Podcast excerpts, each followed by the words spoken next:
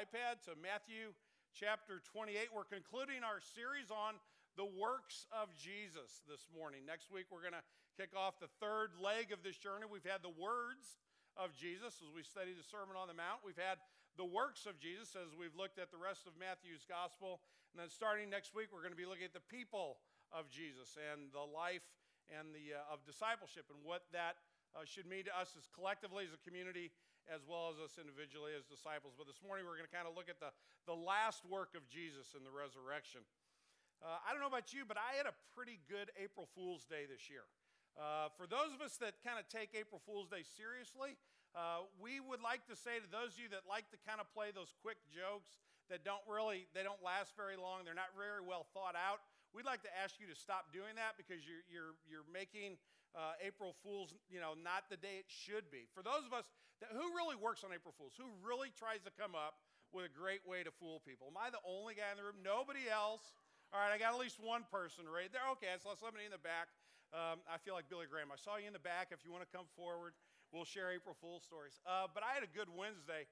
The thing about an April Fool's joke, it's got to be believable, right? There's got to be some amount of you know, this could actually be true in it. And it also has to be sustainable. It can't be like something that lasts for two seconds and is over. You know, if you wake up in the morning, you're the first one up in your house, you go, oh, look, it snowed. This, how crazy. And people look out, and there's no snow. That doesn't count, okay? If that's your April Fool's joke, just don't do it. So Wednesday morning, about 10 after 7, I texted a friend of mine, uh, we're in a golf fantasy league together. I know that sounds like saying, you know, you got football fantasy, you know, and you got baseball fantasy, and you got golf fantasy. You know, that's real exciting. But Anyway, uh, we're in this golf fantasy league together, and I texted her and I said, Turn on ESPN. Immediately, Tiger Woods has just announced his retirement from golf, right? So that's believable because Tiger's kind of his body's kind of falling apart on him a little bit. He's had a hard time lately. I get a text back about two minutes later that says, What channel? We can't find this anywhere. And I'm about to text, oh, not ESPN, but, but April Fool's channel. I can't even get that back to her because she realizes what's happened. And she sends me a text that it was very, some language in that text was very offensive. I was, I, I got to tell you, I was a little hurt by that. And a little bit later on, uh, I have a friend who loves country music. And so, um, Cindy and I are going to the Florida Georgia Line. I think that's a band. I think it's a country band in September. So my wife Cindy loves country music, so we're going to that. So I texted a friend about 7:40ish when I knew she'd be trying to get her kids ready for school. She wouldn't be paying attention, and I said, "Hey, the Florida Georgia line. If you if you go to this website, FLGA uh, uh, and and, the, and you're one of the first 500 at, today, you're going to be able to get tickets for 40% off." About five minutes later, I get, I get a text back. Are you sure about that website? I'm not, I'm not finding it. You know, and I'm, and I'm like, yeah, I'm absolutely positive. Florida, Georgia, April Fool's Joke.com. And I got another text that was, again, a little bit offensive and, and hurtful. Uh, and then the last one I did the, at the end of the day was really great because it was multi layered. I got one of my staff members and three other people. I sent a text to three people who don't go to Green Tree but know this person. And I sent them a text and said, Hey, I just got to tell you, you know, she's decided that she's going to step down and everything, you know, nothing's wrong, but, you know, she's decided that she's done working at Green Tree. You might want to call her and see how she's doing.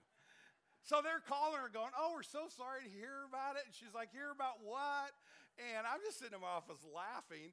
And she actually walks into my office. Okay, so this is the second joke I've pulled on her today. She's the fantasy golf one. And she's like, I, just, I can't believe this. I just don't, who would do such a thing? And I'm like, I don't know. A great April Fool's joke is a lot of fun. This time of year, people speculate quite a lot about all things kind of pertaining to Scripture. If you turn on TV, you go to the Discovery Channel or the History Channel, you see also about, you know, who was the real Jesus?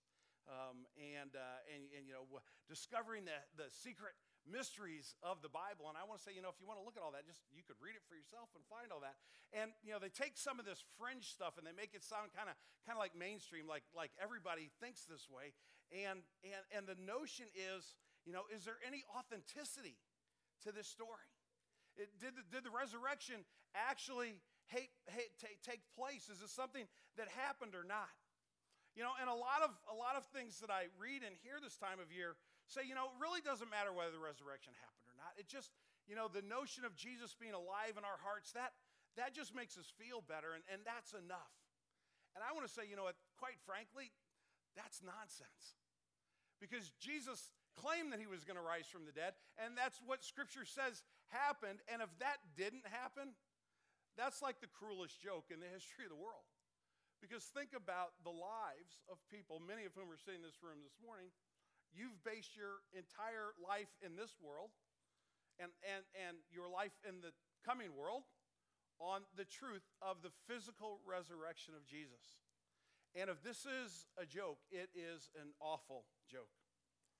I want to give you the sermon in a sentence this morning. It's simply this, and it's actually a quote from James Montgomery Boice, who's a pastor at 10th Pres in Philadelphia uh, in the late 20th century. And he said, The only resurrection that counts for anything is the resurrection is the resurrection of the body. The only resurrection that counts for anything is the resurrection of the body. With that in mind, Matthew chapter 28, verses 1 through 10, you heard them earlier in the service. Again, hear the word of God. Now, after the Sabbath, toward dawn on the first day of the week, Mary Magdalene and the other Mary went to see the tomb. And behold, there was a great earthquake, for an angel of the Lord descended from heaven and came and rolled back the stone and sat on it. His appearance was like lightning, and his clothing as white as snow.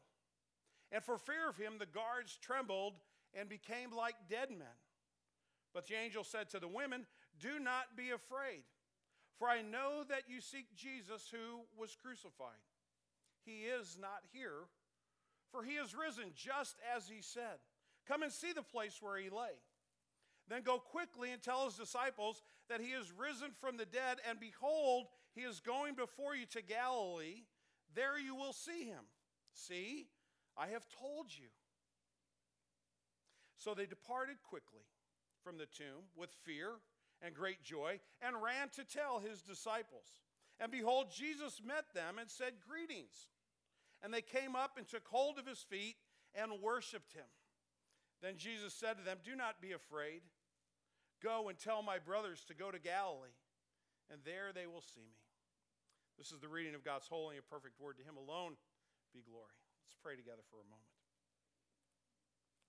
Lord Jesus, we bless your name this morning as the risen, living Savior. Father, we pray that as we consider this question, the authenticity of the resurrection, the physical resurrection of Jesus, not a resurrection in our minds, not, not this, his spirit that lives on, but that the man Jesus actually got out of the grave and conquered death and sin and hell on our behalf. Father, we pray that you would open our minds and our hearts to understand your word. Lord, protect us from, from my thoughts. They're no different than any other person's thought. They carry no more weight, they're, they're irrelevant at the end of the day. Father, give us your thoughts, your truth, that it may penetrate our hearts and our minds. Father, we pray that as we consider this question, we would understand the depth of its importance. Everything hinges on the resurrection of Jesus. Father, forgive me for my sin. Don't let me stand in the way of what you want us to learn and understand this morning. We pray in Christ's name. Amen. I want to look at this uh, passage through four observations and uh, consider the authenticity of the resurrection of the dead. The first, uh, the first observation in this text is simply the promise of the resurrection, that this was actually something that was spoken of beforehand. If you look at verses 5 and 6, Matthew records this about the angel's conversation with the women. He begins by saying, Do not be afraid, for I know that you seek Jesus who is crucified. He is not here, he is risen, just as he said. Just as he said is, is the emphasis that we want to draw in this particular part of, of the passage, I could take you to a number of places in the New Testament Gospels in Matthew, Mark, Luke, and John and show you a variety of different places where Jesus said just this I'm going to go to Jerusalem, be crucified, and on the third day raised from the dead. I'll give you just one example of that, which is found in Matthew. Oh, I'm sorry, back up uh, before we get to Broadway Joe. In Matthew chapter 20, let me actually read it for you. It's another great prediction that you kind of guess where we're going with that one. In Matthew chapter 20, Jesus says this as he's going up to Jerusalem. He pulls his 12 disciples aside and he says this We're going to Jerusalem, and the Son of Man, that's his name for himself, will be delivered over to the chief priests and the scribes, and they will condemn him to death. deliver him over to the Gentiles to be mocked and flogged and crucified, just as we've studied the last three week, last two Sundays. And he will be raised on the third day. Jesus knew what was going to happen, and, and as we say in our, in our modern vernacular, he called it. Again, I could show you a variety of different places in the Gospels, but think about the night that Jesus was betrayed. If that were you or me praying in the garden, we would maybe have an inkling of what was to come, but we certainly wouldn't know it to the degree that Jesus understood it, where he actually it was so anxious that he sweat great drops of blood. Why? Because he knew the cross was the journey he had to take to the resurrection. Jesus understand it. There was a promise of resurrection before this very before this very moment. So think of someone in, in recent history who has made a bold prediction. And now we get to, to Broadway Joe. Of course, he's going to make his way into an Easter sermon. How could he not? In 1969, in January, right before Super Bowl three, three days ahead of time. So, my generation, I was 10 years old in 69, so a lot of folks in this room will remember this. He said uh, of the upstart New York Jets, we're going to beat the Colts. I guarantee it. It's going to happen. I will tell you that, that a lot of people laughed at that. Uh, I, there probably were very few people that, that took seriously that it could actually happen. The Colts were, or the Giant, the uh, Jets were, were terrible underdogs. The Colts were the powerhouse of the NFL, and yet Broadway Joe prediction came true, and, and everybody went, "Wow, he called it. He said it would happen." If there is no resurrection, Jesus called it. If it isn't there, then Jesus was a liar. He was one of the most evil liars in the history of the world. Or else he was absolutely just completely out of his mind. And guess what? You and I are still in quite a pickle because we have to answer for our sins to God. There isn't a person sitting in this room who hasn't done something offensive to hurt someone else. There isn't a person sitting in this room who hasn't had some kind of sinful thought, whether it's greed or lust or anger, pass through their mind. There isn't a person in this room that is innocent and is free from the guilt of sin to which we must be called to account. If Jesus did not rise from the dead, it means that you and I are still in our sins. It means that in those moments when you look at the mirror and you don't like what you see looking back because you're ashamed of how you've behaved, and you say, I, I, I can't believe that this is really how I'm acting, you still have a problem. And I still have a problem because we're still lost in our sins. Because Jesus, if his resurrection didn't take place, means that you and I are the only ones left to account for what we have done. And that is the cruelest of all jokes to promise life, to promise healing, to promise salvation, but not to follow through. But there was a promise of the resurrection, just as he said, he is risen. But there's also a plan behind the resurrection. I actually want to go to Luke chapter 24 uh, 44 through 48. This is another conversation that Jesus is having with his disciples after his resurrection. And he says to them, These are the words that I spoke to you while I was still with you. In other words, we're, we're back to the promise part of this. That everything written about me in the law of Moses and the prophets and the Psalms must be fulfilled. So, the law of Moses, the prophets, and the Psalms, that's what you and I would call the Old Testament. And Jesus says, I, have been calling this. This, is, this has been in preparation. This has been moving forward for literally a couple of thousand years up to this very moment. Everything that you read in the Old Testament points towards me. Then he opened their minds to understand the scriptures, and he said to them, Thus it is written that the Christ should suffer, and on the third day rise from the dead, and that repentance and forgiveness of sins should be proclaimed in his name to all nations, beginning from Jerusalem. You are witnesses of these things. So, the first thing we need to see is that the plan of Jesus, his death and his resurrection, actually offers an opportunity for repentance. Notice what he says to his followers. This is a chance for uh, repentance and forgiveness to be preached in my name. Why? Because you're the risen Savior. The opportunity for forgiveness for all who repent. But also notice that this, this plan of resurrection confirms that Jesus' crucifixion for my sins and for your sins was accepted by the Father. He's the one who endorses Jesus as Savior and Lord. It doesn't matter what, in the, in the grand scheme of things, what you and I think about the crucifixion and the resurrection. What matters most is what the Father thinks. Because Jesus said to the Father, I'm giving my perfect life on the cross as a substitute for all of these guilty people. Accept my perfection in place of their imperfection. And then you can give them my perfection so that they can be made right with you through my sacrifice. And if Jesus doesn't rise from the dead, it means the Father looked at that and said, It's not enough. There needs to be something else. It's not good enough. But how does the Father confirm that this gift that Jesus gives is enough for you and for me? How do we know that, as I said, when you look in the mirror and you have this thought go through your head, God could never love somebody like me? And, and I'm actually a guy who, who's paid to be a pretty good guy as a pastor. And I can tell you more times than not, that's the thought I've had when I've looked in the mirror. It's the only honest thought to have. How could God love a person like me? Who thinks like I do, who says some of the things I say, who treats people sometimes the way I treat people. How on earth could I possibly experience the love of God? Because Jesus paid for all of those sins on the cross. But if God didn't raise him back to death, for, to, from death to life, then his sacrifice wasn't accepted.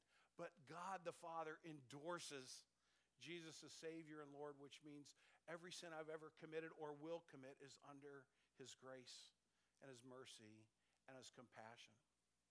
So, uh, Green Tree Community Church, if you're visiting, you may or may not know this. We're, we, we've got some property and we're building our first building ever because, you know, after 17 years, you probably ought to think about something like that. And um, uh, so, we're, we're, this is probably our last uh, uh, Easter, not in our new building. And in, in, order to build the building, the, the people of Green Tree, the spiritual family of Green Tree, has been very generous in their giving because it costs a lot of money to buy a piece of property and to build a, build a building at Kirkwood. And, and the Green Tree family will continue for the next several years in being extraordinarily generous in order to, to get that all the way done, right? That's where you say, Amen, Pastor. Preach it. Way to go. You bet. I, I can't wait to give more, right? Okay, good. All right. So when you go through a process like this, because I've never done this before in all my years of ministry, I've never been in a building deal. Uh, we hired a guy to help us understand how to do this in a, in a, in a godly way, in a good way, a way that would be, uh, uh, you know, build up our congregation and, and, and done in a way that would honor God. And his name's Rusty Lewis. And so we get into this thing in the last couple years, and you're trying to figure stuff out. You think, well, maybe we ought to do it this way. And I can't tell you how many conversations then with, well, what would Rusty say? What, what, does this have Rusty's approval? Because if, if it doesn't have Rusty's approval, we probably ought not do it. The next time you think you can out sin the cross of Jesus, just ask yourself this question What did the Father say?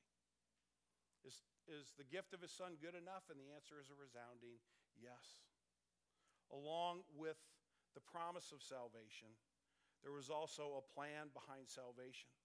So that resurrection means that a physical and everlasting salvation for all who trust in Christ. That's why Paul wrote in 1 Corinthians chapter 15 about this question that was rolling around in the Corinthian church. Now, if Christ is proclaimed as raised from the dead, how could some of you say that there is no resurrection from the dead? But if there is no resurrection from the dead, then not even Christ has been raised. And if Christ has not been raised, then our preaching is in vain, your faith is in vain. If Christ if in Christ we have hope in this life only, we are of all people most to be pitied. Paul says if there is no resurrection, we're a bunch of fools because we have believed the greatest hoax ever played on mankind. If you stop and think about evil behind a joke, I'm not talking about an April Fool's joke, but if you think about evil behind uh, something to trick people, your mind may go to the Holocaust.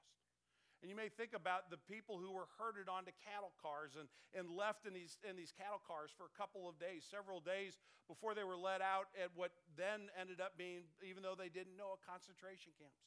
And what did their captors say to them? What did the Nazis say to them as they got them off the cars? Separated the men and the women, and they took them to separate parts of the, of the compound. And they would say, Now we're going to send you through this mass shower in here, and after you've had a shower, we're going to give you a meal. And we're going to give you some new clothes. Why? So that they could get a lot of people peacefully to go to their death. And then they found out what? It wasn't water, it was gas. After all, that is the most evil hoax you could perpetrate on a group of people. If there is no resurrection, then we are lost for eternity. And that is awful. And yet there is a promise and there's a plan that says otherwise. And even what I'm, my third observation, I'm going to call the attitude of the resurrection, even that the attitude of the resurrection speaks to its authenticity and speaks to the very heart of God. A couple of observations about the angel, but then also uh, an observation uh, about Jesus' conversation. First of all, when the women come to the, to the tomb, and I want you to note that also.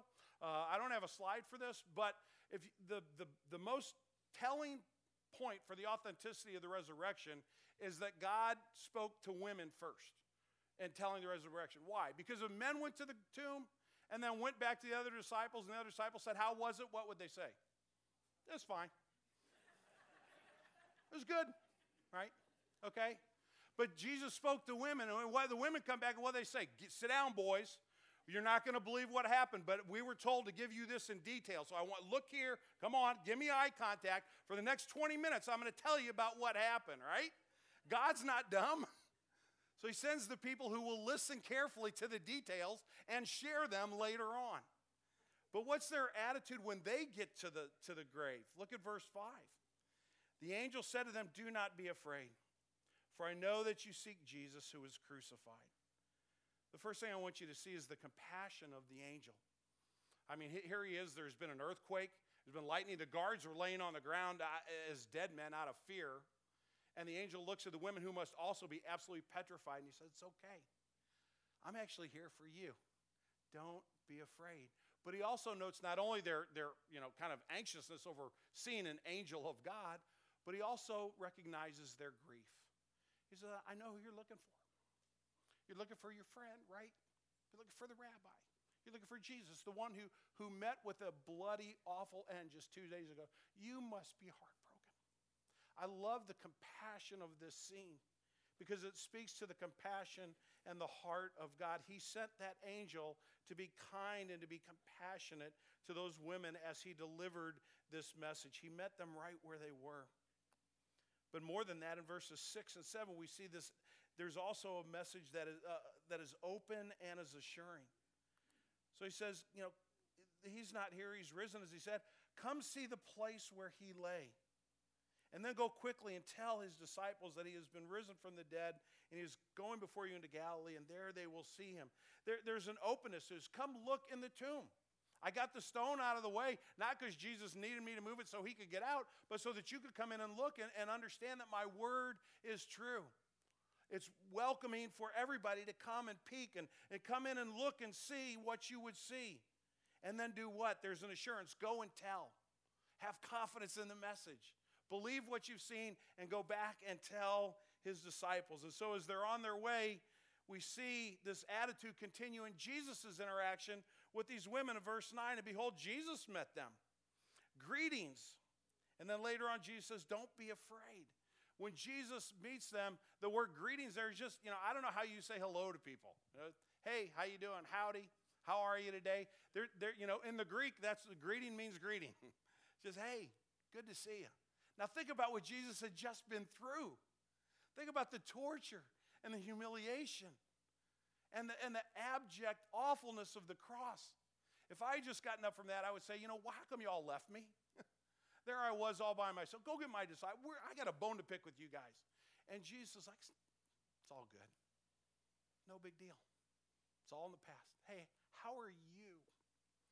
Think about that. How are you doing? I feel like, oh my gosh. Here, here's one who just was incredibly tortured and he's worried about me. Do you see the kindness and the friendship that Jesus gives to these women? I um, our, our middle daughter, our middle child is our daughter Katie, and she lives in Hawaii with her husband, and she's pregnant. And I surprised her uh, over spring break. She didn't know I was coming. Her birthday actually was over spring break, and uh, and I walked uh, into her garage where she was doing laundry uh, after a flight out to, uh, to Honolulu, and she turned around and she saw me. And if, if one of your parents, who's a little, I'm 56, who's a little bit older, and they're starting to lose their hearing anyway, and you're in a small space like a garage, please don't scream. It really is, it, it, it makes us hear less than we were able to hear before. And she screams, and we come and we hug, and she's just like, I can't believe this, I can't believe this. And I'm like, hey, how you doing? No big deal. You didn't really think that I'd miss your birthday, did you? You know, just as calm as can be. Like, Nothing. It's all about you. I'm glad to be with you. And that's what Jesus does with these women. He's like, don't be afraid. How do you respond to that? How do you respond to an authentic physical resurrection? That's my fourth observation in this text as we begin to turn it to an application. How do you respond? Look at verses 9 and 10. So Jesus sees them. He says, Greetings. And they came up and took hold of his feet and worshiped him. The first response is worship. The first response is the, the word worship literally means to bow down, to acknowledge the greatness of the one who is before you. And notice again, as you'll see time and time again in the gospel, Jesus never rejects our worship. Anyone that bows down before Jesus, he never says, Don't do that. That's only for God. Jesus accepts that worship. Why? Because he is God in the flesh. And our first response and our ongoing response ought to be a response of worship and praise and glory to this one who is the King of Kings and the Lord of Lords. But then Jesus reaffirms what the, what the angel said don't be afraid. He offers them a place to put their confidence. He offers them a place to lay down their fears and to trust in Him. And if you think about the world in which we live, there is plenty of which to be afraid. You know, if you're in good health, you're worried whether you might get sick. If you're not feeling well, you're worried that it might be really serious. If it's really serious, you're worried that you might not come back from it. If you have a job, you're worried whether or not you're going to keep your job. If you own a business, are we going to make it to next year? Are we going to be able to profitable? If you're in school, you might be worried about, you know, the end of the year coming up and things like finals and classwork that you're way behind on. There are plenty of things in this life that, that we ought to kind of be afraid, but not in Jesus' context. Jesus says, You don't have to be afraid because I'm alive. And the end of the story has been written and you're cared for. And he gives them a chance to place their confidence in him. And that's the second application for you and me. Where's your confidence this morning? Where's my confidence? Is my confidence in being a pastor of a church? Is my confidence in, in trying to be able to put a few words together that will help some people? Is my confidence in trying to be a real good guy and look good so you like me? Or is my confidence in the risen Christ? In the one who has died and is risen again for me? The last response that Jesus asks of these women is simply this Go and tell my brothers to go to Galilee, and there they will see me. I'm quite certain they said a lot more than that when they got back to the disciples, but they certainly delivered that message. And that's the opportunity that the resurrection affords for every disciple to go and to tell. There are millions of people around the world today, probably, probably over a billion people that are going to be worshiping Jesus. And there are several billion others that aren't. The response that is proper is to worship. The response that is proper is to have confidence in Jesus, but the response is also appropriate to go and to share with others. So at the end of the day, the question is is it a cruel hoax? Or is it the single most important event, not in the history of the world, but to me? Can you and I honestly say the most important event in my life is the resurrection of Jesus? because it assures me that my faith is in the right place. It's not just about feeling better. It's not just about saying, you know, there's something alive in all of us that is helpful. I was reading a, an article this week uh, in one of our local papers, and it was really well written, and I agreed with, with everything that the author said. And I want to read for you just the, the last paragraph. This juxtaposition of Easter and Passover creates a good time to channel our energies away from fear. It is a good time to channel our prayers into supplications for healing, for peace, and for the emergence of love and respect that can cross the boundaries of our fears. It is a good time to discover the good energy of gratitude. I don't disagree with anything that author said, but it's not enough. If that's all it is, if it's just an opportunity to create some good energy in my life, and Jesus isn't risen from the dead, then I'm still as good as dead. And so are you. But it's so much more than that. And that's why Boice said, where we started, the only resurrection that counts for anything is a resurrection of the body. And I would add my own little phrase after that, and therefore it counts for everything. It's not a joke, it's for you, it's for me. Let's pray together. Father, we thank you and praise you this morning that you received the sacrifice that Jesus offered on the cross on our behalf. We thank you that we no longer have to fear standing before you and accounting for our sins, but rather through faith in Christ, we can have those sins washed away. And because you raised Jesus from the dead, you affirmed that that gift was enough. So, Father, we pray that our own hearts would be assured this morning if we know you through Christ. Father, I pray that our hearts would be disturbed if we don't know you to the point of crying out to you for salvation because you freely give mercy and forgiveness to all who ask. We can't earn it, we can't live up to it. It is a free gift. So, Lord, I pray that no one would leave this room without calling on the name of the Lord for salvation. But, Father, also for those of us as disciples, would you remind us that it is also an opportunity to not only have our confidence in Jesus and worship Him, but it's an opportunity to share His grace and His mercy with others. To Him alone be praise and glory and honor. We pray in His name. Amen.